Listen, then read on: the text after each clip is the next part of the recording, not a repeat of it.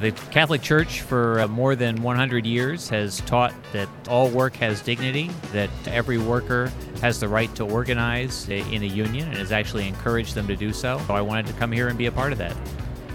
Without a vision, the people perish.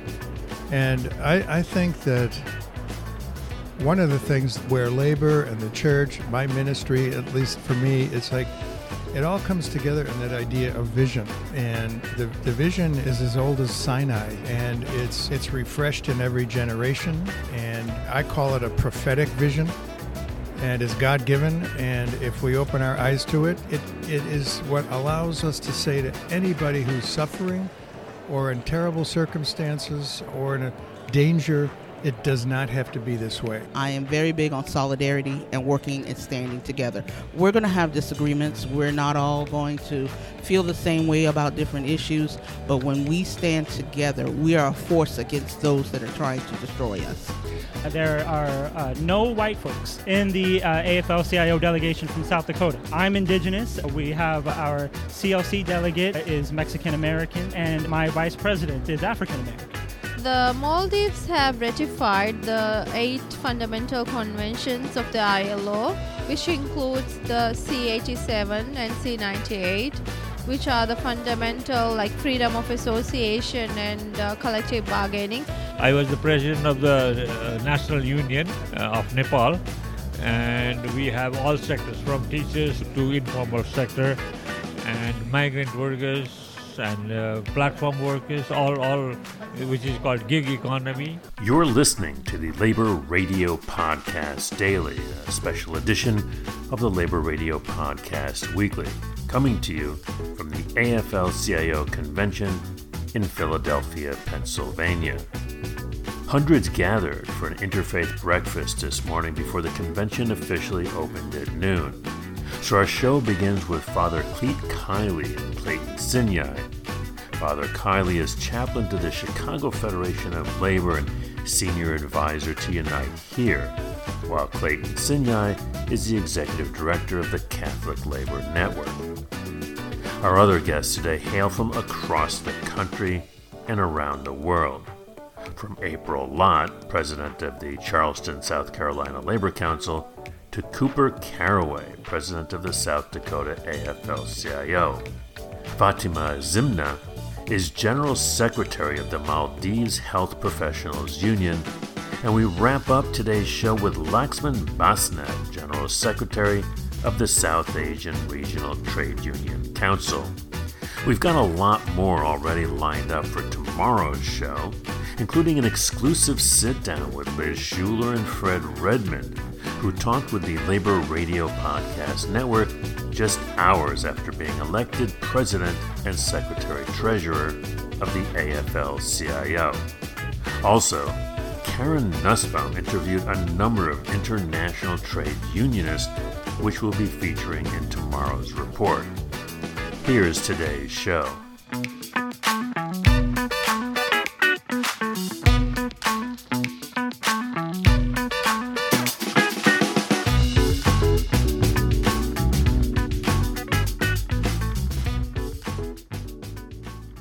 My name is Clayton Sinyai, and I'm the Executive Director of the Catholic Labor Network.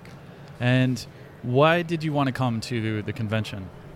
The Catholic Church, for uh, more than 100 years, has taught that all work has dignity, that every worker has the right to organize in a union, and has actually encouraged them to do so. So I wanted to come here and be a part of that. And what are some of the main issues that you're seeing within the Catholic Labor Network? The Catholic Labor Network frequently gets involved when workers are being denied a right to organize, but we also support the fight for family and medical leave, policies that uh, make it possible for a, a worker to support a family, provide medical care for them and their children.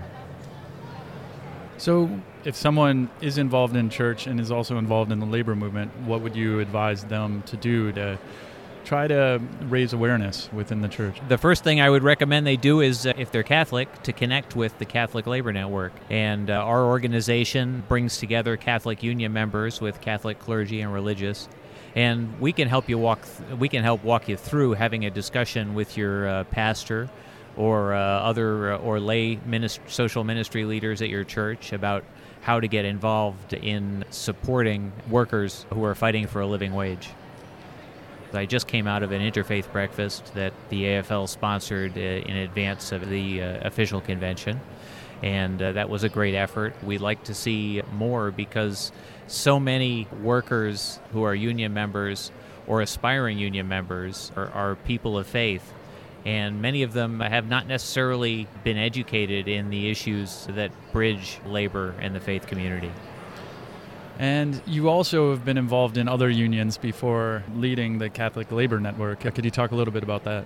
That's correct. I'm a member of uh, the Laborers International Union of North America, LIUNA. I come out of uh, a factory that they were trying to organize, but the union is primarily one of construction laborers. I worked on staff with that union for a good long time and uh, retained my membership in Laborers Local 11 based in Washington, D.C. I also served for a while uh, with the Amalgamated Transit Union as a strategic campaigns director. And uh, during my working life, uh, before union staff positions or anything like that, I had worked for the railroad, I had been a member of the Transportation Communications Union and also carried mail for the U.S. Postal Service, making me a former member of the National Association of Letter Carriers.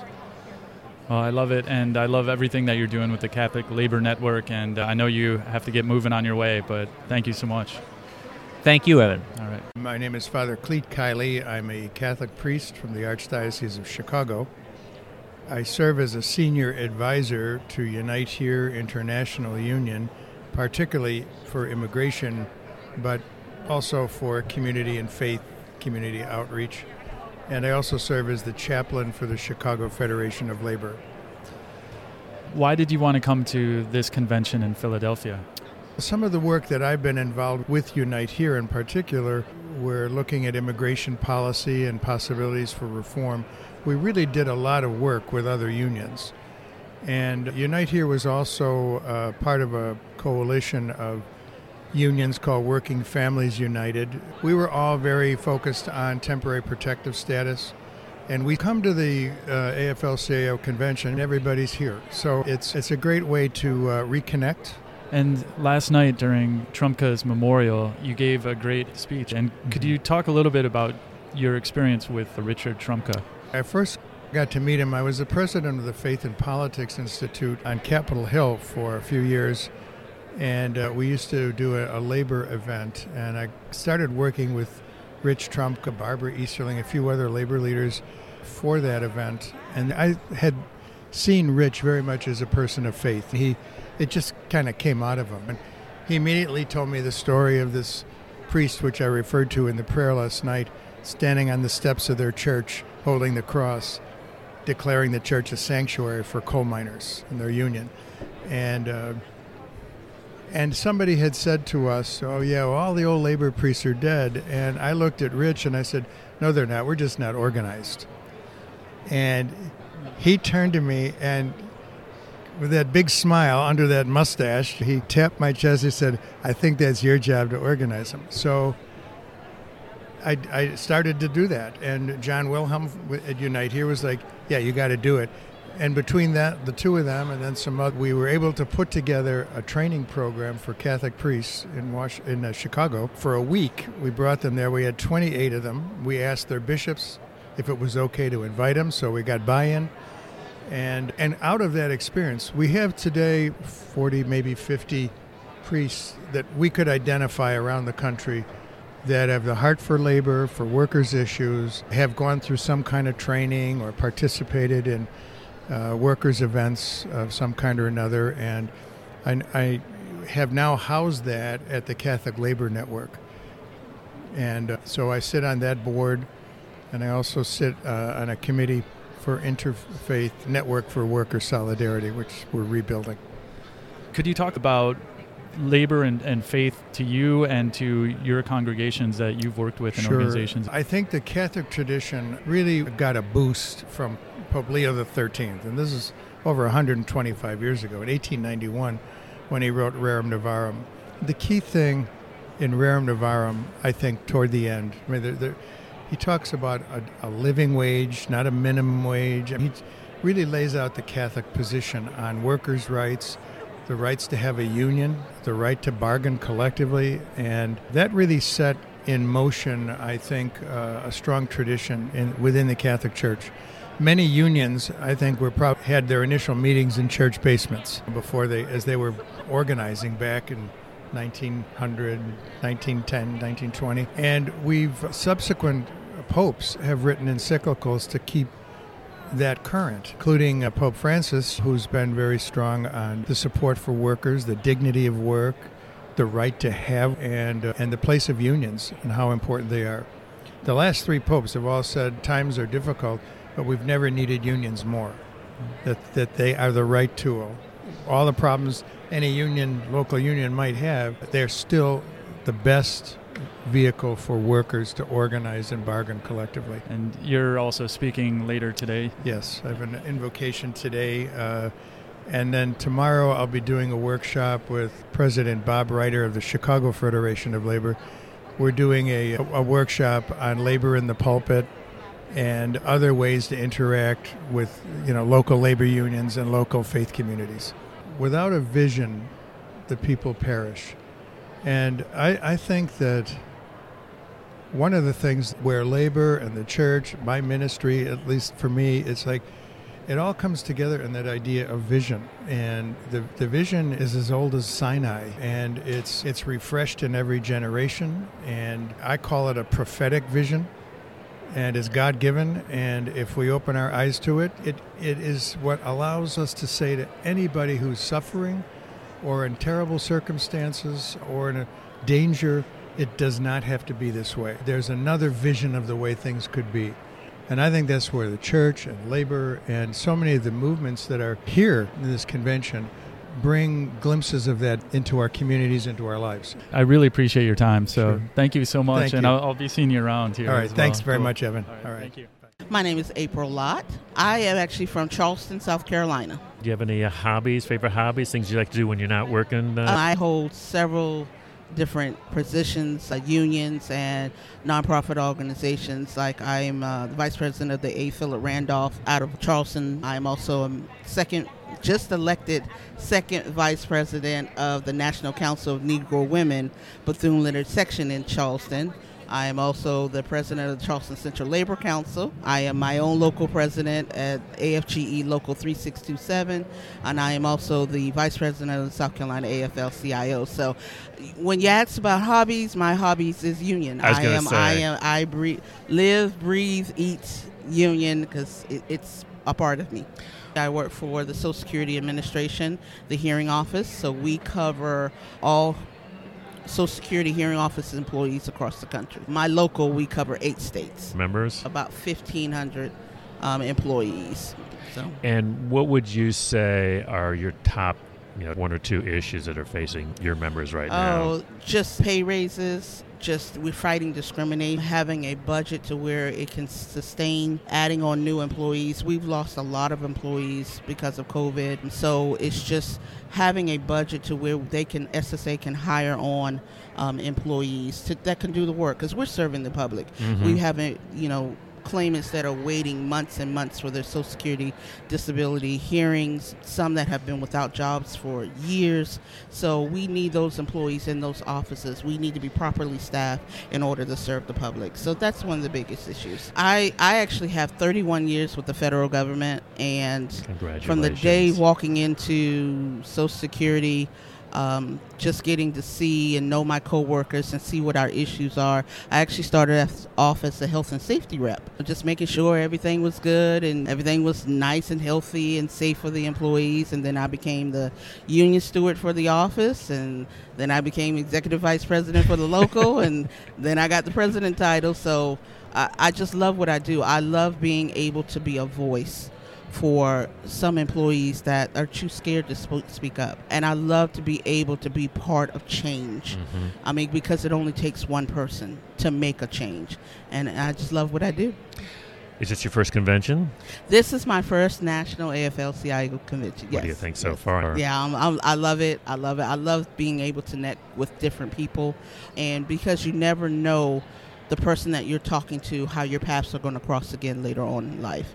And this is all about i'm all i am very big on solidarity and working and standing together. We're going to have disagreements. We're not all going to feel the same way about different issues but when we stand together we are a force against those that are trying to destroy us Last two questions. Liz Shuler, of course, is uh, gonna you're gonna be voting later today. Yes. Thoughts about uh, the first woman president of I- the AFL-CIO? as about as time. I have walked into many positions as the first female African American president in a lot of my positions, and it is inspiring to see what she has done, and I look forward to see what she's going to do for this union. So, if, if you had a chance to talk to Liz, what would you what would your advice or what would you say to her?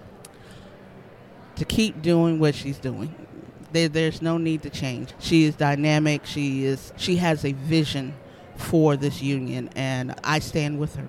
Uh, My name is Cooper Caraway. I'm the president of the South Dakota AFL-CIO. And you've got somebody with you today. I do. I have my beautiful daughter, Luna Caraway. She's nine years old, and this is uh, not her first union event, but her first AFL CIO. I'm a member of AFSCME, Local 519, City of Sioux Falls Workers, um, and I'm the president of the South Dakota AFL CIO. Got it. All right. First convention. No, this is my second convention. All Yeah. right. What do you think so far? It looks good. The resolutions look good. There should be a spirited debate. There's some constitutional changes, which can be controversial, but it looks like the delegates are really representative of the membership across across the country, and so they should be able to give some good guidance from the floor. Um, and the debates from the floor are the ones to watch, not necessarily what comes from it, but there should be some some historic points being made from the floor. So, tell our listeners what should folks know about your labor council and the issues there.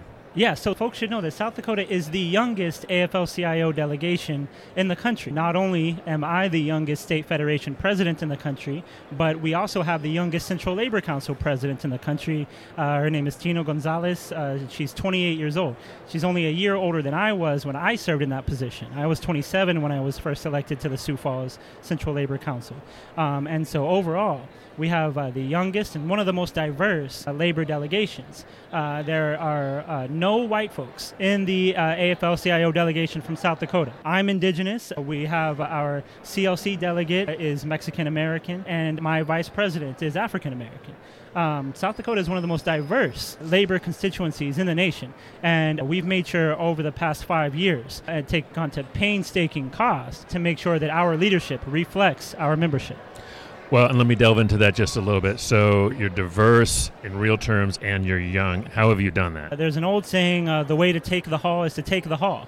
Uh, We've done it through old fashioned organizing and campaigning. When I ran for uh, state federation president, uh, I started a year in advance. Now, typically, state federation presidents are, are conducted within a few days of organizing at a convention. I started a year in advance with a uh, campaign commercial from the, uh, from the same team that made Alexandria Ocasio Cortez's campaign ads when she ran for, and we had campaign literature. And I visited every single shop floor and every single local and asked them to pass resolutions tying their delegates to vote for me at the convention. But I met workers member to member, uh, and a lot of our other folks, uh, young leaders, have done exactly that. It's old-fashioned campaigning, taking the campaign portion of it seriously, uh, not relying necessarily on how things go at the convention, uh, but really organizing for a year leading up to their conventions or their meetings or wherever they're being elected. And this old-fashioned organizing uh, has really proven effective. We have a really high capacity to do good, not just in, tra- in a traditional labor sense,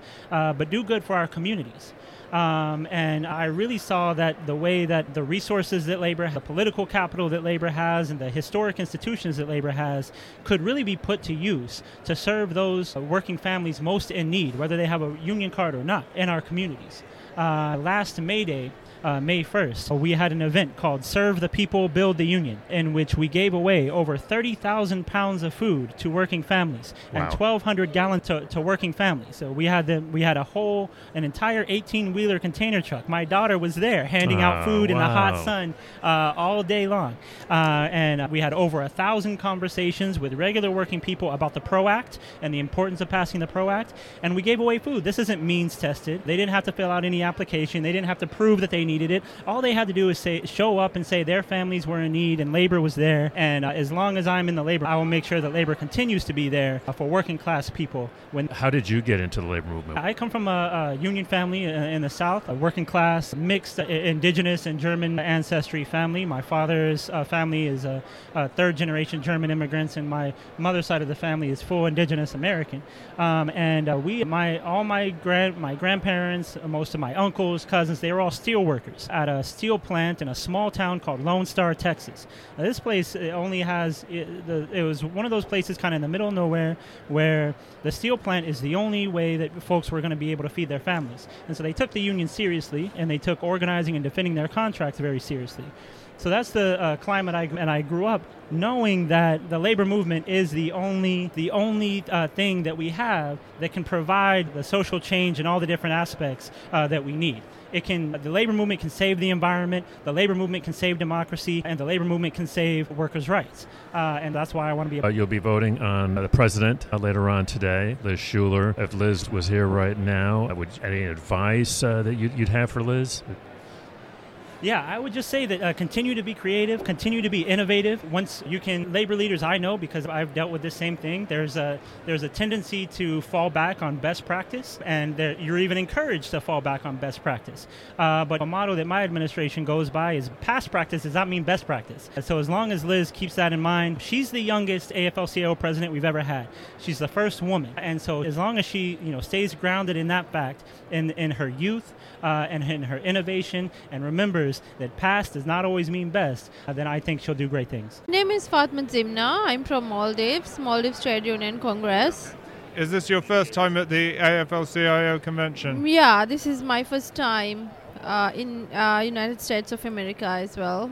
And what sector of workers does your union represent? Uh, the National Federation, uh, we have uh, affiliation with the hotel workers, uh, uh, education sector, uh, health sector, and uh, port workers.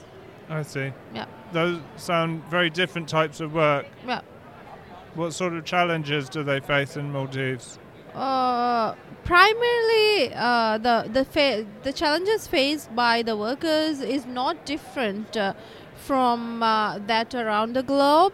We have issues of uh, like like res- uh, dignity, respect, and also issues of wages, uh, um, like fair contract, uh, social justice, and issues of occup- uh, like workplace safety issues.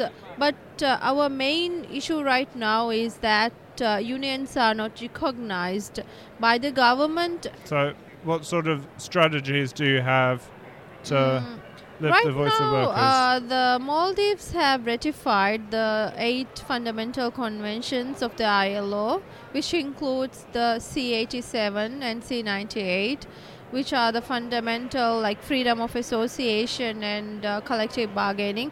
So we are like lobbying and negotiating with the government to enact an industrial relations act and also like filing a lot of case, cases to the ILO, working with the international organization to build on the pressure and also organizing workers in the ground to demand uh, for an industrial relations act.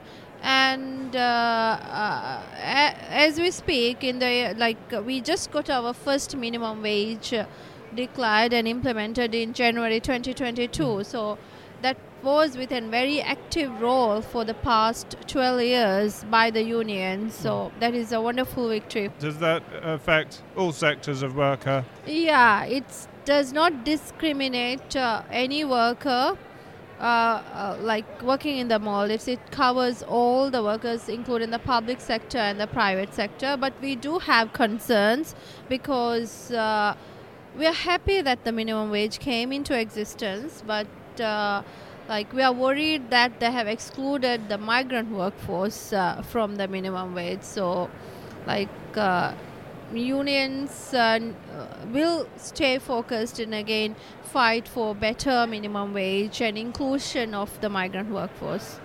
Is there a strong mechanism to enforce the minimum wage? Uh, I'm afraid uh, we do not have uh, the problem with the labor is that we don't know we do not have a tripartite labor uh, like dialogues institutionalized within the government system. So it would be a very difficult task whether that uh, really the minimum wage is being implemented or not. But uh, obviously, the unions would be having an eye on that and try to monitor it. When you're not working in the union movement, what do you like to do?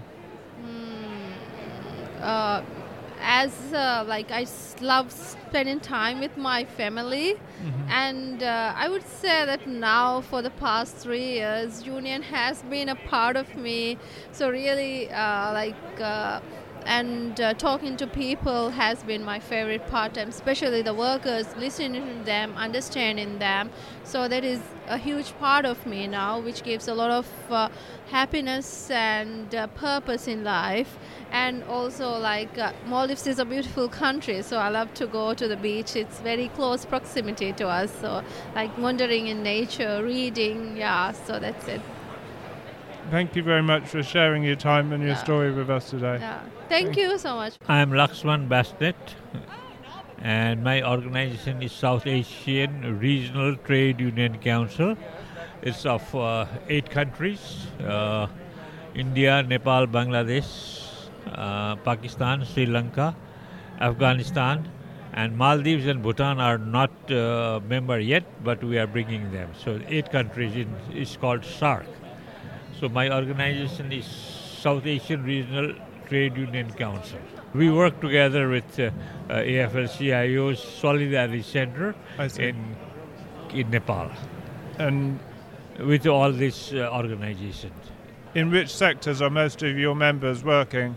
Uh, well, uh, it depends upon the country. I was the president of the uh, National Union uh, of Nepal, and we have all sectors from teachers to informal sector, and migrant workers and uh, platform workers, all, all, which is called gig economy. So we have all, all sectors, and uh, it also depends. Some of them, my affiliates, I have about 19 affiliates, the big unions in the country, and uh, some of them are only blue collar workers, some of them are uh, transport workers. So it depends, uh, country to country. So, but mostly they are general workers. I mean, all all sector, all sector, Whi- which is existing in, in the respective countries. Uh, like uh, um, Pakistan has a peculiarities of their own, so uh, depending upon the situation of the country. So mm, uh, May 1st is the Labor Day in our part of the world. So in uh, every May Day, the same same conditionalities, uh, the demands are the same for last 30 years. It doesn't change because it's not implemented. Some of the my some of the unions work with the Solidarity Center, uh, like in Bangladesh, in Pakistan, in Sri Lanka, they are working, but not not every country. In Maldives also they are working, and Bhutan, little shy on union. Uh, uh, they, they they they don't allow the union yet. I visited Bhutan a couple of times, and the government says, "Okay, Mr. Basnet, wait a couple of years, uh, then we will let uh, the Bhutanese have their union rights." So they, this is sort of a, uh, so, things going on. Do you have any recent success stories that you'd like to share? Well, uh, uh, there are uh, su- su- su- success stories, but uh, we we have uh, social protection in Nepal uh, after 24 years of uh, uh, of persistent struggle. It's a tripartite agreement between the workers and government and and employer, and but unfortunately it's it if uh, the labor labor law flexibility we had to give up labor law flexibility. So the implementation of uh, social protection that is 20% of the of the salary would be deposited by um, uh, employer uh, as a provident fund. And 8% is gratuity e- 18% and 1.67% is uh, like healthcare so that comes to 20% their their uh, their part of the uh, uh, action to be deposited in the bank in the worker's name and the worker has to pay about 11% so altogether 31%. it's not additional salary. It's uh, it's uh, uh, the raw raw that they deduct that much already Mm. uh, from the market rate. Mm. Uh, so, but they don't deposit that, and so the, in one hand we are happy that uh, we could introduce in the parliament this bill, and it was passed by the parliament, but implementation is zero. So, so whatever we had, we we we lost. So this is uh, uh, you want to take it the brighter side that we are happy that it was passed by the parliament, but darker side it was uh, stacked in, in, in, in the in the shelves in the shelves. But it is now the law. Now it is the law. Right. It is the law, but government is not unfortunately is, has not been able to implement it. Thank you very much for your time. That's it for today's edition of the Labor Radio Podcast Daily, a special edition of the Labor Radio Podcast Weekly, coming to you from the AFL CIO Convention in Philadelphia, Pennsylvania. Remember, you'll find all the Labor Radio Podcast Network shows at laborradionetwork.org, and you can also find them by using the hashtag Labor Radio Pod on Twitter, Facebook, and Instagram. The Labor Radio Podcast Daily was edited by Patrick Dixon and Evan Pam. Patrick interviewed Fatima Zimna and Maxim Basnet. Evan interviewed Father Kiley and Clayton Sinyai. I produced the show and I did the interviews for Cooper Caraway and April Lott. And our social media guru, as always, is Mr. Harold Phillips. You can follow us on Twitter and Instagram at Labor Radio Net. Find out more on our website, laborradionetwork.org. For the Labor Radio Podcast Daily, this is Chris Garlock. Stay active and stay tuned to your local Labor Radio Podcast show. And thanks for listening.